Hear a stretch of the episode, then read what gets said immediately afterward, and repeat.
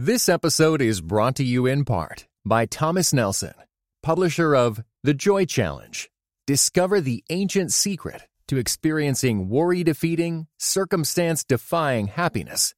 Written by pastor and best selling author Randy Frazee and is available everywhere audiobooks are sold.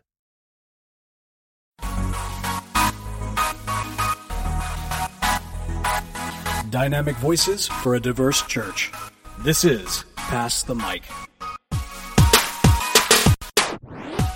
Greetings and God bless. Welcome to another episode of Pass the Mic.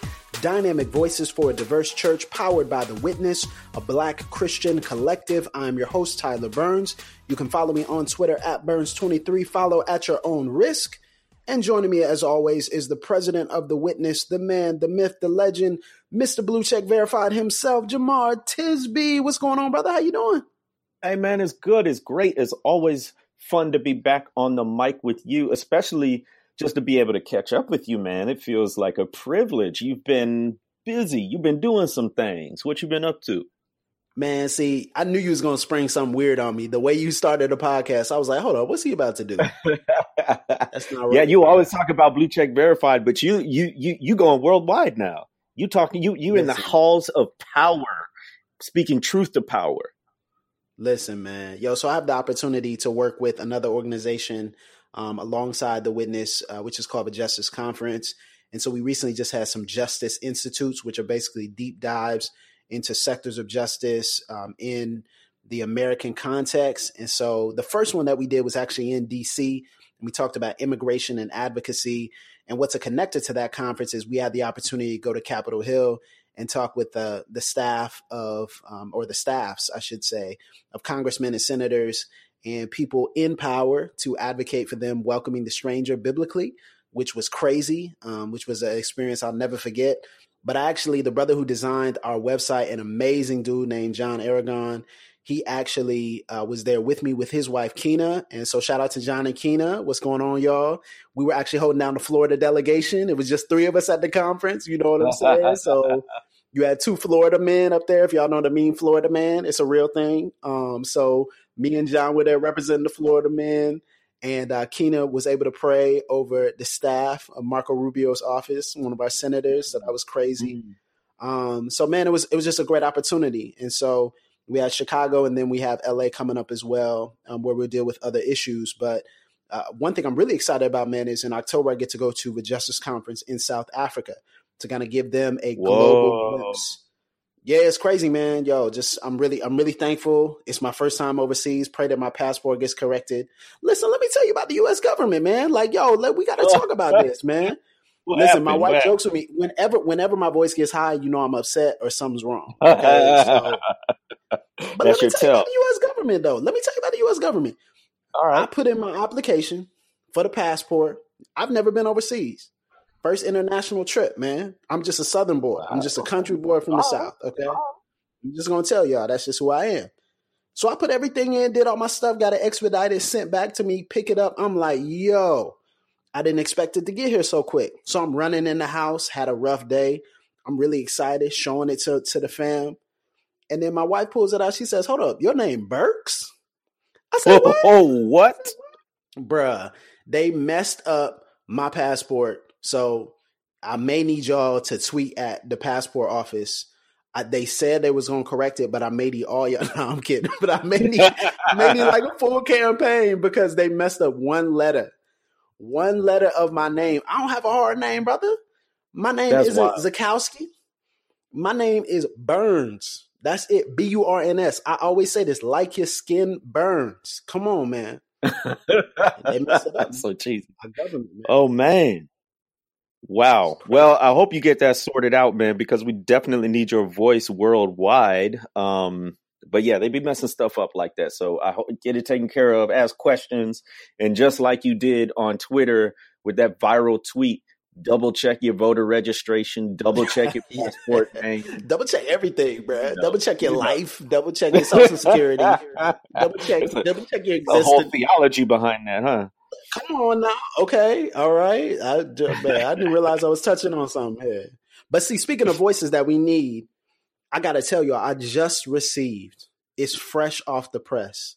I just oh. got in my inbox that PDF. Go. Listen, I'm telling y'all, I'm selling it out the trunk. The color compromise, I'm selling it out the trunk in manuscript form. Can't do color for you. And I also do a bootleg audiobook for you, just at the right price. So hit me up. DM me at Burns23. My DMs are open. Fun, so DM man. me for that for that audiobook, that bootleg audiobook of the color compromise. I got y'all.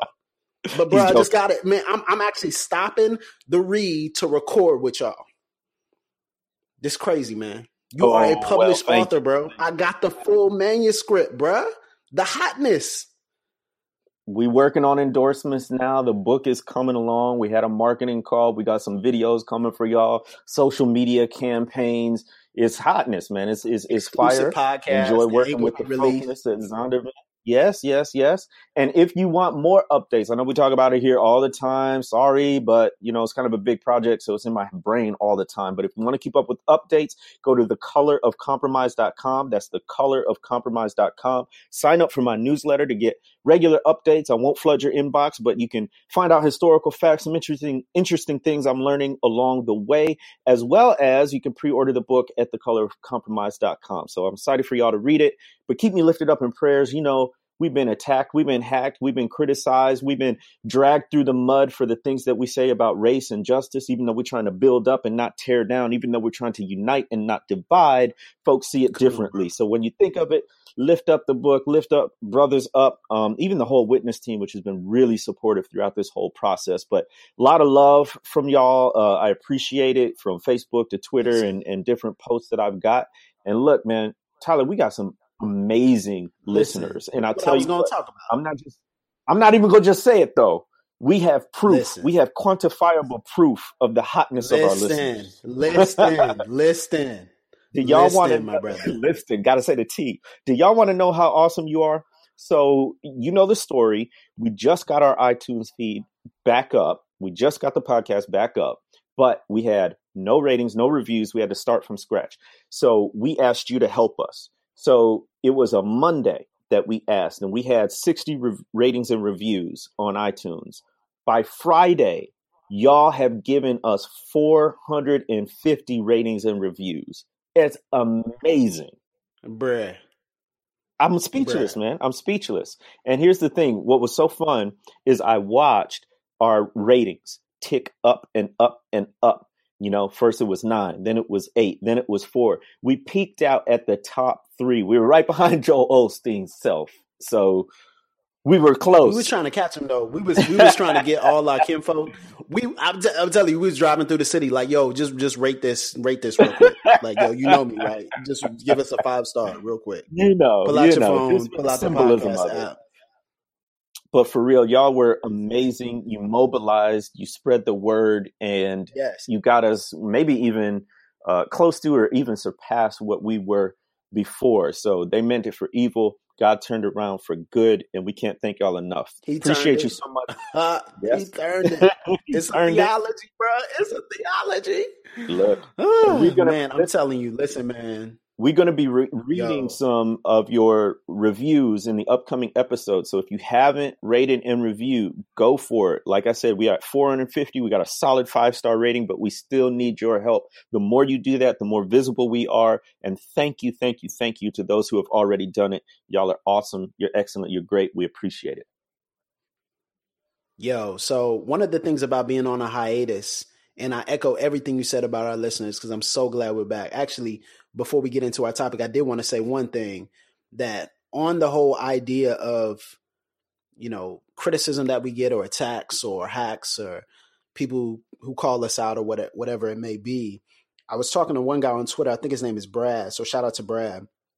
But um, he's doing some some really great work as it talks about the statement of of social justice um, that we talked about before on the podcast. And I was telling him, I was like, man, one positive word of encouragement drowns out a thousand criticisms. like that's just what we're on right now.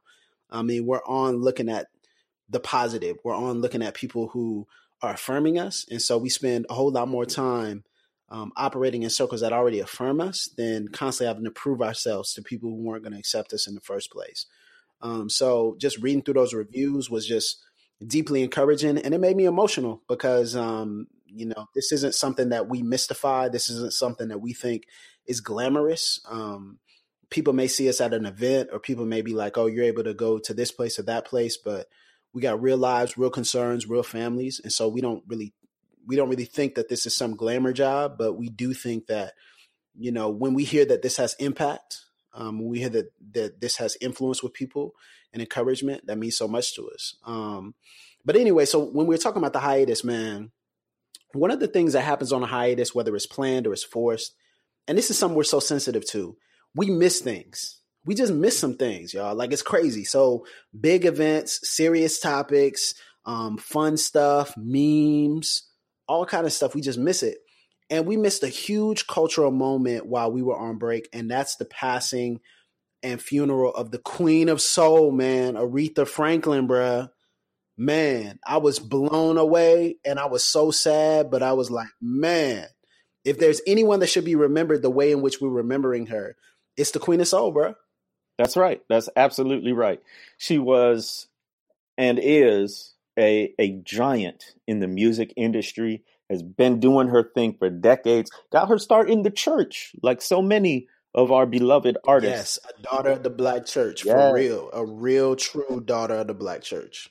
So, Queen of Soul has thick meaning, not just soul music, but what she's singing about and how she sings. So it was it was a wonderful time to reflect on her life, but also mourning the passing of one of the great ones.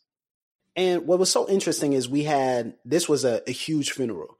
So this happened a few years back when Whitney Houston passed as well. We had these massive televised funerals, which are always very fascinating and sometimes extremely entertaining. Maybe they shouldn't be as entertaining as we make them. Uh, um, but, but I think we just turn things into entertainment with Twitter, with all these social media immediate reactions. And it's fascinating because it was held at Greater Grace Temple in Detroit which has done big funerals before. So they were actually the location for Rosa Parks' funeral as well. So I think this was in like 2005. So they know something about doing major, massive funerals. And the guest list was crazy, man. The guest list was a who's yes. who of dignitaries, celebrities. You got Hillary Clinton, her husband, President Bill Clinton, uh, Reverend Jesse Jackson, William Barber, yeah. the Clark six Clark sisters, Michael Eric Dyson, T.D. Jakes, Tyler Perry. The governor of Michigan was there. You know, Flint still don't have clean water, but he made himself. You know, he made his way down there. Um, yeah, Fantasia, Farrakhan. all these people, man. Yeah, yeah. Louis Farrakhan was. I was like, man, how did Farrakhan get on the stage, bro? Like, I was like, what? How did he get on the stage? Like, I know you don't want to dive hey, into it yet, but I got to make this one point the expansiveness of the black church in terms bro, of bro. who it can cooperate with on what. Now, oh, folks bro, don't. You, I didn't. I don't know if you were gonna go there, but I was looking at go pictures. Ahead, go, ahead, go ahead, and I was like, how are all these people sharing the same platform? And to me, we've talked about this before. There has always been in the black church tradition a sort of big tent idea theologically, right. which right. doesn't mean you agree with everything everyone else is saying. It means that we can still cooperate on certain things, like like speaking at a funeral, and not get all up in mm. arms because you believe something different about this doctrine or that doctrine. I mean, that, that that can be an advantage, it can be a disadvantage, but on the whole, I think there's yeah, something to it's, learn. It's a double edged sword for real. Yeah, yeah, yeah. Uh, but you know, when you ways. come it together, does. it's yeah. But in, yeah, so in a, in a funeral or something, when you can come together like that, I think it can be positive. Um, but obviously, right. You've got to be able to cooperate with folks and hold your boundaries too. Um, nevertheless, coming from the tradition I'm from theologically, which is more theologically conservative, you didn't see that a whole bunch. So when I saw that mm. on stage, I was like, wow, mind blown that you have room for all of this. So that that was just something I thought about right. and remarked on. Yeah, no, that's that's true, and it's interesting watching it because, as most of you know, part of my position as a pastor is attending funerals. So that's a huge part of the pastorate is comforting people in a time of grief. And so, on average, Jemar, I'll be honest with you, I attend probably two to three funerals per month. um, either hosted at our church or officiated at neighboring churches. Wow. I'll be uh, either on program there or reading resolutions and acknowledgments at our church or um, even being the master of ceremonies at funerals. And so when people watch these funerals, I'm always fascinated by their reactions and responses because there are just some things you have to expect that are gonna happen at most black funerals. And all all funerals are not created equally. All black funerals are not created equally. But I'm just gonna tell you, like most funerals, most of black funerals typically showcase the good, the bad, and the ugly of the black church. Huh. So there's some really, really good. There's some stuff that you're like, eh, I don't really know about that. And then there's some just downright ugly stuff. Okay. Huh. So let me get into a couple of these, just a couple of these for the people. The first is this you have to know that black funerals are probably going to be longer than you expect. no doubt. Okay. Now, I don't think y'all understand when I say that. Like, you know, I understand when you go to a black church, black church service, you're like, okay, it's going to be a little bit longer. No, no, no, no, no. What y'all think when y'all say black church service is going to be longer is you think it's going to be 30 minutes longer. This funeral was scheduled to be six and a half hours long. Scheduled. it was scheduled to be six and a half they hours. planned that. It was not six and a half hours. How long was it? It was nine hours long. Ooh. Nine hours. And look, we were all watching it. Some of us we tapped out at a certain point. We were exhausted. We are like, man, I can't, I can't take it anymore. Others of us were taking short breaks, coming back to it. Others of us were watching it at work. God sees you, okay? God saw your your browser history. Right? he saw that. Um, but you got to know it's going to be long. Here's another thing that was really getting me, Jemar, is there's this thing at the beginning called the processional. Okay, this is when everyone is coming in, as far as the family, friends, loved ones, anybody who the family wants to kind of be sitting on that one side, representing the family of the deceased. And clergy always are supposed to stand for the entirety of the processional. Now, listen, I'm just going to be honest with y'all. If I know it's going to be a really, really long processional, I'm not just going to, and I'm not the master of ceremonies, that is. I'm not just going to go up there before and just stand for like 30 minutes or stand for like 15 minutes. Yeah. I'm going to stand in the back. And then once it's getting ready to wrap up, I'm walking up there. Now, the person that got me was Bill Clinton. So the president, Uh-oh. President Clinton was like, he was he had this face like, why did I go in with the clergy? Because you got to stand. Like at a at a certain point, they let him sit, but you're actually supposed to stand the whole time. So that's like a 30 minute processional with all the family and all the music and everything, and you just got to stand. You just got to rock out, man. So those were two things that off top I was like, man, y'all really don't know what this what's going on. Y'all really don't know how this goes. And and and and the the the you know the black church does honor really really highly, right? So they treat folks, they treat people close to the deceased, well, especially well, they, they do honor. Go ahead. We do honor. We do honor well for p- people in positions of authority, which we'll get into yes, in a minute. Yes, but, exactly. You know, people that, without authority, we don't we don't really honor as well. Exactly, exactly. But that's a whole standing thing, right? Like it's almost like these are dignitaries coming in, which obviously, I mean, it's Aretha Franklin, right? So this isn't a normal funeral uh, in that sense, but there are a lot of traits of, you know, sort of black church tradition and, and black funerals in there. So yeah, it was quite and beyond that, man. Listen, you got to know everybody's going to have to give accolades. They're going to give honor to God, give honor to the pastor, give honor to the other pastors, give honor to the family, give honor to their they wife and their kids out of there. This is all normal. So when people are like, "Listen, they they need to keep it to five minutes per remarks," I'm like, mm, "Not happening. you crazy? Not happening. Like that's not gonna happen. Like pastors are gonna take long. They gonna milk every second because they there, and if they there, that means they coming from another church, and it may not be their church. And if they stepping into another pulpit, oh, they're gonna take their time because they gotta acknowledge everything that the pastor has done. And then they gotta acknowledge everything, every way that they knew the deceased. And then we're not even talking. This is one of the things that you didn't have in this particular funeral is you didn't really have too many like they didn't obviously didn't open the mic up for anybody. Now, if you know, if you open the mic up Ooh, May the odds ever it. be ever in that your favor. It. Every single black funeral, that's where something happens and takes forever. Listen, and let me let me tell you, I'll, I'll give you one story. Recently, actually, you know, I was thinking about death because one of our elders, who's 87 years old, he passed recently, and just a jewel of a man, an immigrant from Panama, uh, just a, a, powerful, very short man in stature, but he was just really powerful. Like and his wife is um, 84 years old as well, and so she, they're both in leadership, and just faithful people, loyal people. And so she was basically, you know, she wanted to get up and say something at the funeral, obviously. And so we were all honoring her. But before I get a text from her granddaughter, and her and her husband had kind of been helping walk me through like everything that she wanted.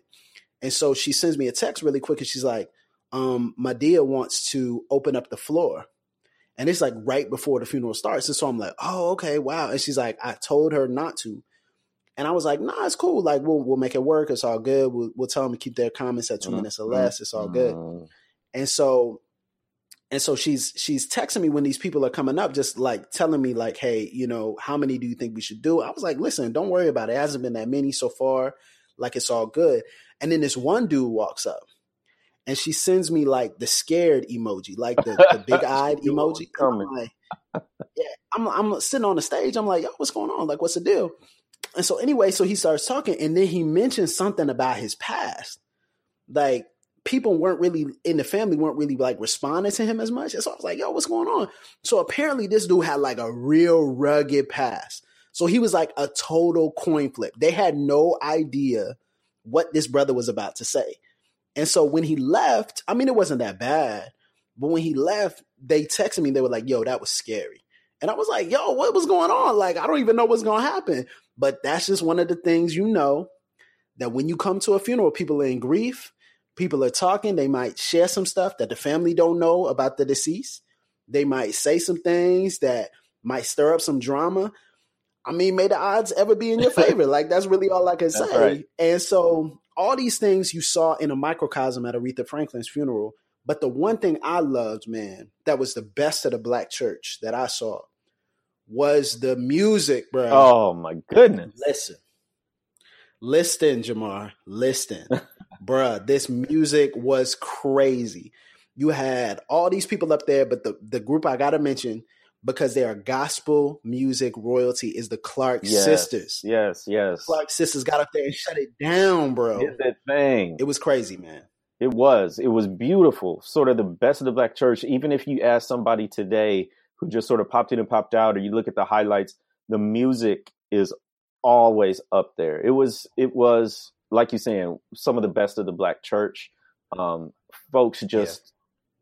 Just doing these amazing runs, and it was so soulful, and it was beautiful because it was in tribute to the Queen of Soul. So there was a point and a purpose to it all. But yeah, man, I mean, you, you couldn't watch or listen to that without getting your spirits lifted. Now I got to be honest though, there was some ugly at this Ooh, funeral too. Talk about it. It was some, talk about it. Real ugly. Now this is something that you kind of know and expect within the black church, um, and this is kind of near the end of the of the funeral itself, and this was something a lot of people talked about, and that's the eulogy. Now the eulogy was given by um, a very famous pastor, and so this pastor is well known in black preaching circles.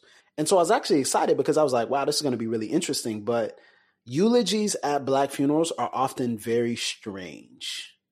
Like they're they're probably going to be a little strange. And I don't mean this in a negative sense, so to speak, but these the eulogies typically there are a lot of pastors that don't do eulogies about the deceased and about the deceased family. They do eulogies kind of from a an in kind of self-serving perspective as kind of a pulpit to share their opinions about certain things. And so that's what happened. That everybody was going crazy about it. And, you know, I'm just going to be honest. Like, I was like, well, you know, this is a problem. But at the same time, this is kind of what you expect. And it's unfortunate because it was the Queen of Soul. And it's unfortunate because there's so many people who are watching. And it was a, a very, to me, regressive message that was given. But at the same time, it's also kind of typical. um, you know, people are like, man, well, you know, you have some funerals that are like they they go straight to Christ and they lift up the positive attributes of the deceased, and that's amazing. But that's kind of 50-50. So most eulogies you hear will probably actually be a little strange. You'll be like, "Well, what was that?" And I have to talk about um, Ariana Grande, and I believe I'm saying her name right. I don't know. Like my sister was making fun of how I was saying her name, but Ariana Grande.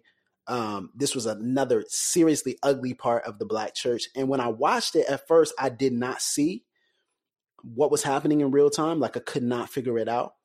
And so when people brought it up at the end, I was like, really? And so I, I watched it back and I was like, whoa, this is crazy.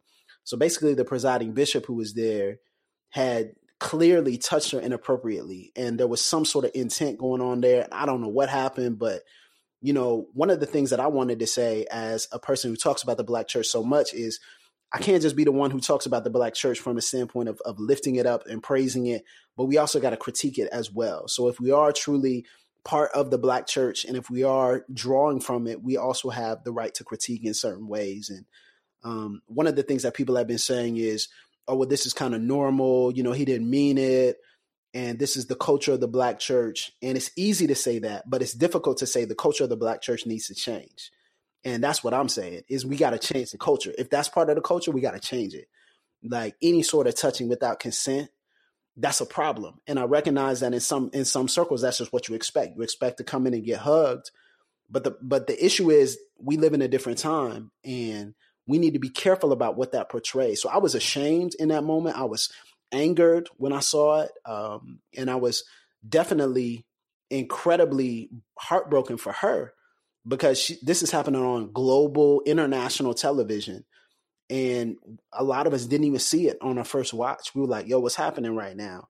And then you know when someone slow mos it, and when we can clearly see it, that's like, man, number one, we should have seen it in the moment. Like she didn't ask to have his hand put around her. You know, mm-hmm. we should have seen it in that moment, but we didn't. So it was one that was the ugly man. it was sad. It was, it was frustrating. It was it was ugly. It was enraging. It was one of those things. So he put his arm around her and had his hand in a very inappropriate place, and you could see how uncomfortable Ariana Grande was, and how she knew exactly. she was on TV, millions of eyes watching her. Didn't really want to make too big of a scene, but really wanted to be anywhere else than where she was right now. And it was one of those things where when you see someone that uncomfortable, you yourself feel uncomfortable for them and with them. Right. But it was also embarrassing and, and infuriating because this is the black church on display for all to see. And so you want to put the best out there, and yet this happens, and it's in a it's in it's in the era of the Me Too movement as well, which I think helpfully we're mm-hmm. all becoming much more aware of patriarchy and misogyny and the way that men uh, abuse power um, toward women, and and and this is happening in real time on TV, and it's a black church, and he did something stupid. Uh, said he didn't know her her name, thought it was a new special at Taco Bell or something, so I mean, yeah, it was, was, just that was the it was all man. trashy uh, in that section. Um, and and he did come out later and apologize, but I feel like the damage was done at that point. Yeah, it was. And this was one of the things that really bothered me is that when I saw it originally, it's like, man, so much of pastoral um, hurt comes from pastors just needing to be funny. Like we don't have wow. to be funny. Like that's that was wow. the thing. I was like, yo, stop telling bad jokes at the expense of people to make yourself appear funny. That's deep. Like man. we don't have to be entertainers. And like so that was uh, that was like an intense frustrating moment for me because you know sometimes there's a way to there's a way to be lighthearted and there's a way to be uplifting of someone that's not at someone's expense. But so much of the black pastorate sometimes so much of the pastorate sometimes just revolves around this idea of we need to tell the the quippy joke. And it's like, no, you don't. Like, you don't have to be funny. Like, honor and and not at someone's expense. That's you know. So that was the real frustrating part, man. That's and, a word, though. You know uh, what? One thing.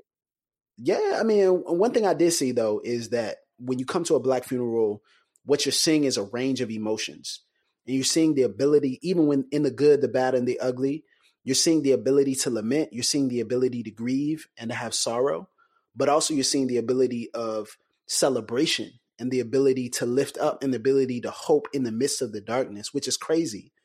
And while we were gone, we also missed another major event. Mm-hmm. And this wasn't someone who was well known or an international superstar, so to speak, but it's someone who had dignity. And he's someone who was created in the image of God. And he was taken far too soon from us in a way that we can't explain, in a way that's senseless.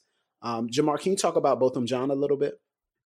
So Botham Jean is black, um, lived in Texas. He t- was 26 years old, and I'm sure he woke up that morning and had zero clue that his life would be in any danger. Uh, even up to the moment before his death, he was in his apartment. Another person, Amber Guyger, who was a police officer and um, white.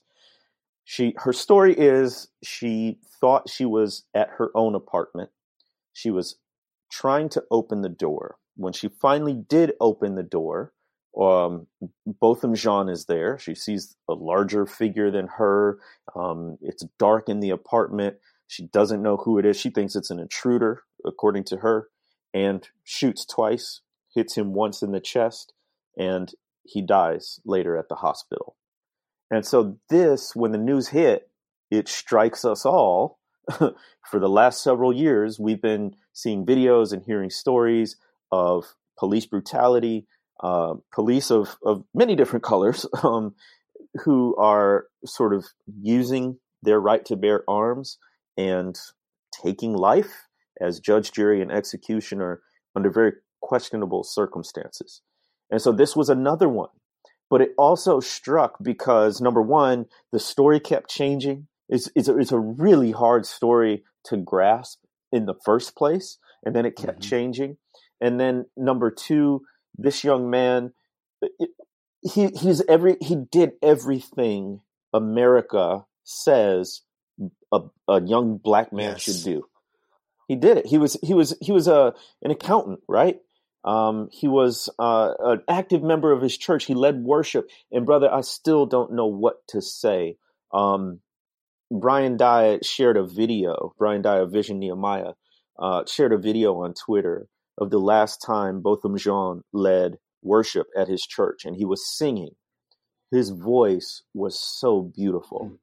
and I remember yeah. watching that video over and over, and I felt like I should say something, but really I was speechless. I was struck. I was I was I was moved by his singing and by the music, and I was heartbroken that this man of mm. God, his life was stolen from him so soon by this person whose story doesn't seem to add up and and is a law enforcement right. officer. So that happened, man, and she recently got fired uh, from the police force. Uh, it was for something mm-hmm. curious, like how she reacted when she was getting arrested. They didn't say it was particularly over the shooting, but that case is still pending. But it's just another mm-hmm. case, man, of you know a life taken without cause, yeah. it seems. Yeah, and I think the way in which it happened, it makes us feel like, man, this could really happen to us. Like it's not. I know it seems far fetched. Like if someone would have came and said he lived and he said she came into the wrong apartment and shot me, we would have said that's that seems so far fetched. But it's real and it's it's not a horror movie. Like it's our reality. And so when I thought about Aretha Franklin and her funeral you know, someone who lived a long life, someone who accomplished so much, someone who was loved, someone who we feel the deep pain of when she's gone. But then when we see Botham and his killing, and when we see the injustice that's present there, I, I thought about, man, this is really the experience of being black in America, and especially being black Christian in America, is you have to find some way to deal with death, bro. Like, how are we going right. to deal with death? Yeah. We see it televised right in front of us, and we see the casket and we see the fanfare and we see the pomp and circumstance and we we can watch it and we interact with it and we forget that there's so, someone died like those kids lost their mother like those kids lost their grandmother like families lost a relative we don't even see that like it's very distant and disconnected from us and then we see both of botham's funeral and we're like what a vibrant example of everything we would want our kids to be. That's right. You know, That's he right. loved the Lord. He had a beautiful smile. He had an amazing voice. He was um, conscientious. He constantly talked to his mother. Like all these things that we say, like he made something of himself. And both of them gone. And we forget that so much of the Black experience in America is dealing with death and a lot of times dealing with mm-hmm. unspeakable, unjust death. That's right. That's right. Like that's, death that's... that doesn't make any sense to us. And so, how do we even deal with this thing called death? And so, it led to us having this conversation privately. We want to just have this, you know, in the last few minutes that we have. Like, what are we? What are we supposed to do with this this thing called death, Jemar? I mean, I think eh, one of the things that sticks out to me is what you said. Like, a lot of times, this death comes to us and it happens and it shouldn't happen. And so it can be a violent death, like Botham Jean, or it can be because of inadequate health care. I mean, man, I live in a small rural town. We don't have a hospital. We have like an urgent care center. Um, and like if something goes bad, you got at least an hour's drive to the next hospital that might be able to do something over and above what's what's right around here. And if you don't have insurance, um, highly trained doctors, all of that stuff makes a difference in terms of healthcare. And then, of course, the violence that that we have to deal with. And I think what what what happens from a faith perspective to a lot of people is you have one of two reactions. In the face of so much death, and I'm and I'm thinking historically here, all the way back to antebellum times, right? In the face of so much death, you either run from God or you run to God. So you can run from God because it seems so sen- senseless. It seems so pervasive. The sorrow seems so constant. And you think, how could a good God allow so much bad to happen uh, to good mm. people mm-hmm. and to people who didn't deserve it? And so you say, well, there must be no rhyme or reason. And you turn away and you turn to something else. Or and I think this has happened in much of the Black church tradition, you run to God and you say, I don't understand it, but I know there has to be a reason. And I know God is good. So even though my mind can't grasp this suffering, and suffering's not good, you know, it's but but God can redeem it. And that's how black folks can say hold to God's unchanging hand. Because in a world mm-hmm. that is so full of inconsistency, so chaotic, so unpredictable, so uncontrollable. The only thing steady is God.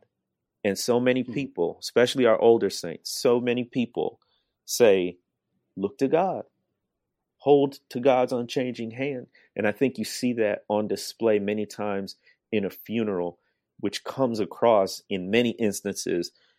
If you close your eyes, you wouldn't even know it was a funeral because it's so celebratory.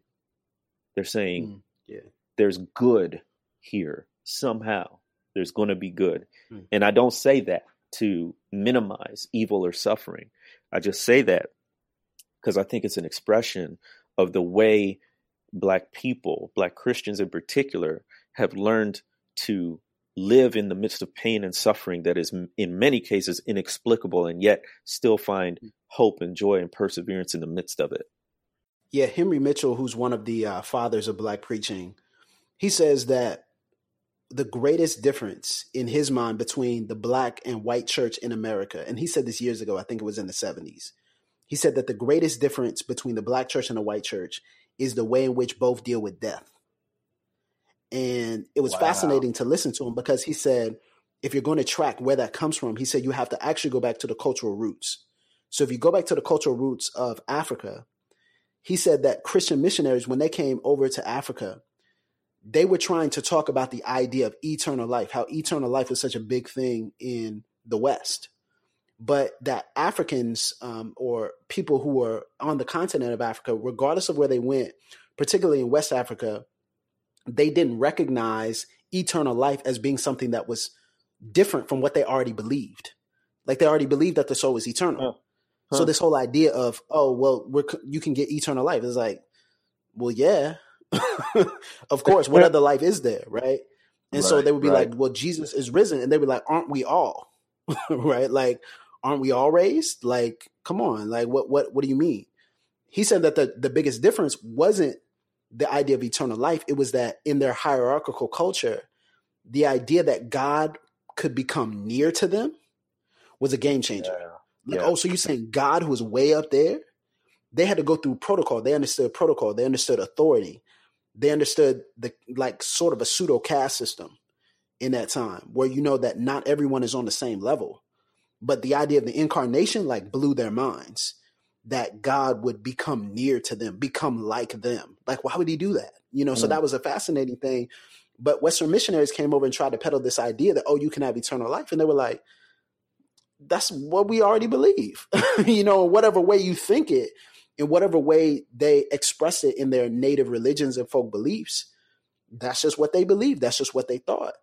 And so it comes from a place where we recognize and Mitchell said this too. I, I think I'm, I want to hope I get it right, but he said that to, to him, and from observing the African culture, birth and death are not opposites.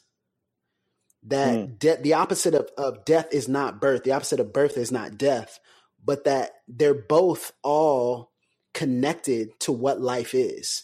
That death is just a continuation of life. It's just in a different way.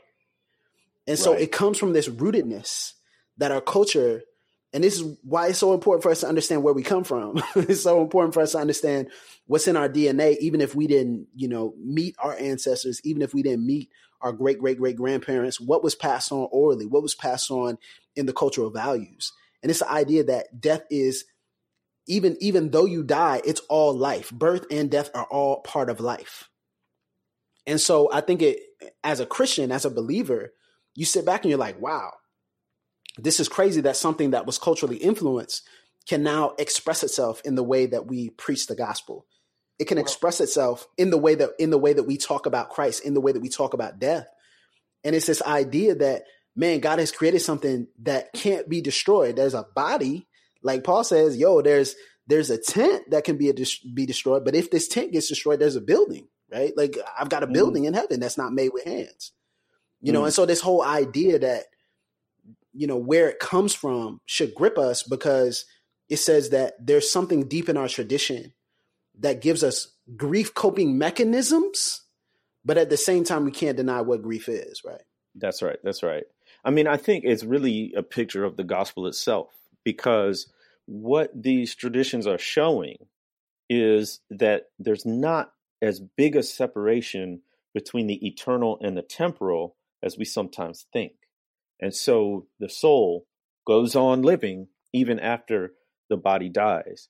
And we also right. see this connection between the eternal and the temporal embodied, enfleshed in Jesus Christ, where the eternal takes on the temporal and walks among us.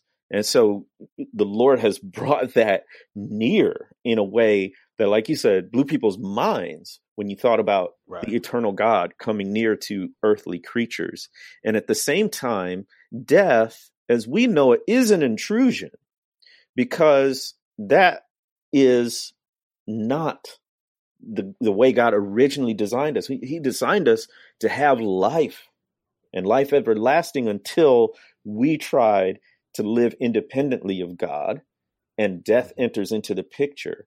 But that's the that's the hope of the gospel, right? Is that even if they kill the body, they can't kill the soul, and that if we die, then we go home to Lord, to the Lord. We go home to live with the Lord, and that one day our physical bodies will be glorified, which by the way is another support for the argument that the gospel and justice are not at odds because justice is concerned for the material state of your body and your life. Mm. And if God yeah. chooses to redeem our bodies, he that means he cares about our bodies and he cares about how our bodies live and maneuver throughout this life and whether we can flourish in our bodies. And poverty and injustice prevent that. So, therefore, the people who follow him need to work against those things and promote flourishing, which is means that justice is an organic, integral part of the Christian life and not an add on or a distraction to it. So, I just wanted to right. throw that in there. no, that's good. It reminds me of what Cone said uh, when he was talking about the cross and the lynching tree. When you know someone asked him, like, "How do you win if you get lynched?" Like he's like, the the lynching tree shows us that even if people, the cross shows us that even if people kill you, they're not winning in the way that they think they are. And he was like, in the same way, even if they capture you, even if they beat you, even if they lynch you, even if they kill you, they don't win just because they think they've killed your body. There's there's a part of you that still exists. Is that that's the whole point of religion. That's the whole point of why we believe what we believe. And you know, when we think about what is the challenge of death, how do we as believers deal with death? And this is kind of one takeaway that I want to leave you with. It's this idea that Mitchell gives when he's talking about black funerals, when he's talking about the African tradition of mourning, of grief. He's like, you have to do your grief work like when a family member dies, you have to do what they call grief work. And so anybody who has been to a black funeral knows that sometimes there's overt expressions of mourning and wailing and yeah, screaming. Right. And what's fascinating is a lot of people say that's all right. Like a, a lot of people like, oh, that's all right. That's all right. And I think what people from the outside might uh, assume that means is that, oh, that's all right. Like, let's keep moving. They're in a better place. But what I interpret that as it's that's all right to cry like that. That's right. That's right. It's all right to grieve in that way. It's all right to mourn. It's all right to get because you have to come to that moment of catharsis. And there's another book I've been reading by a guy named Andre Resner, and he's not a black preacher, but he kind of strikes a lot of these same notes. And it's a book called Living in Between and it talks about lament, justice, and the persistence of the gospel. And he does this whole chapter on uh, the witness of refused consolation. And what he's basically saying is that we like to move past the grief and sorrow of others. And if you're in any way, shape, or form doing justice work, which means you're pushing for justice in your local area, you're trying to talk with your friends and family members, you're trying to be an ally, you're trying to talk about what the Bible says about justice. In any way, shape, or form, you are used to people trying to rush you past overt expression that makes them uncomfortable. Like you're used to that. You're used to people saying, "Oh, well, don't don't do it like that." Because what they're trying to do is push you along and away from the grief that you feel. And Resner says that there's actually a witness in refusing to be consoled. Bro, this blew my mind. He says in this chapter, I'll, I'll, I'll quote you um, just a portion of it. He says, premature consolation for devastating, absurd loss must always be refused. Nothing in the story of the gospel covers it up, makes up for, or explains adequately enough the loss of the innocents. The gospel, he says, the gospel is horrible news, is the horrible news that when God enters the world, this world's powerful are so threatened that they scramble their resources to try to thwart God's plans. The gospel huh. is truly gospel not because it avoids the worst of our lives and the worst of the human condition, but precisely because it plants itself squarely in the middle of the worst of it all. And what I want to express to us is that I believe we move on too quickly. We move on way too fast. We yeah. jump from one thing to the next. We say, all right, his funeral happened, so it's over. Botham Jean's blood cries from the ground, y'all. Mm. We need to sit in that. Justice has not been uh, has not been done. Justice has not been meted out. There is still someone who is out there who killed him. And so it is incumbent upon us as the witnesses of the gospel, witnesses of the resurrection, not to just be like, all right, well, you know, they're going to do what they're going to do and forget about it until the trial comes. But think about his mother. Think about his family. Think about the people who knew him. Think about his church community. There are people who are still living with this, and we move on. We are too easily consoled when we see unjust death. We're too easily consoled. We think this is a game. Lives are at stake. And so I want to say to, to us as people, black Christians or allies of black Christians or just believers, however you would characterize yourself, whether you're woke, whether you're unwoke, whether you're trying to get woke, I don't know what your, your terminology is. I want to encourage you to sit in it. I want to encourage you to sit in the reality that there is a time to refuse, even if it's believers, even if it's Chris, even if it's pastors, even if it's people you respect who want to move you quickly along down the field. Yeah, yeah, yeah. Let's move on. Why do they want to move uh, move you along? Because it makes them uncomfortable. I'm a pastor. I've been in those rooms where people are crying so much you don't know what to say to them. But in that moment, we need to sit in the lament, sit in the grief, sit in the loss, because I believe God meets us there. God doesn't just meet us in the ultimate consummation of things, but God is here right now. And so a lot of us, we're pointing down the field. Yes, we have that hope. Yes, we know that He rose. And yes, we know He's coming back. But what's He doing right now? Well, He's near to the brokenhearted. And so I think it's incumbent upon all of us, man, sit in that.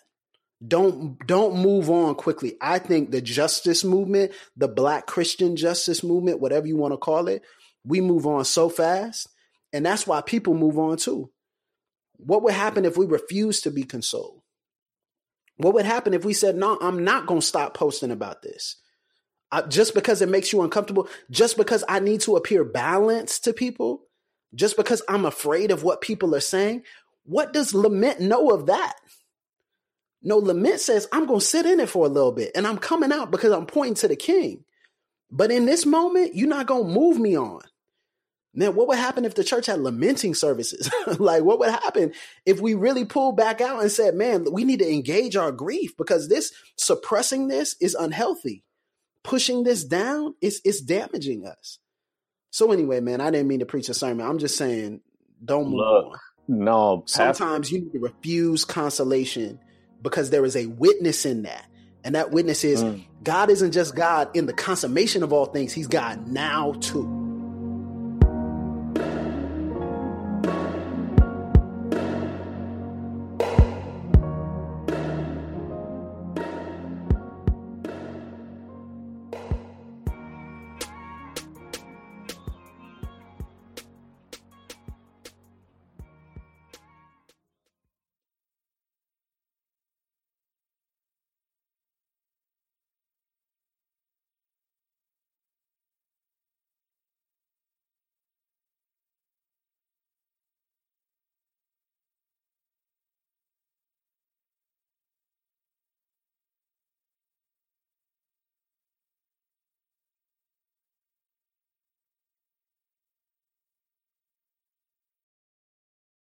This episode was brought to you in part by the Compelled Podcast, which uses gripping, immersive storytelling to bring Christian testimonies to life. Listen to missionaries, addicts, martyrs, and more who have seen Jesus at work in unbelievable ways. Listen on your podcast app or compelledpodcast.com.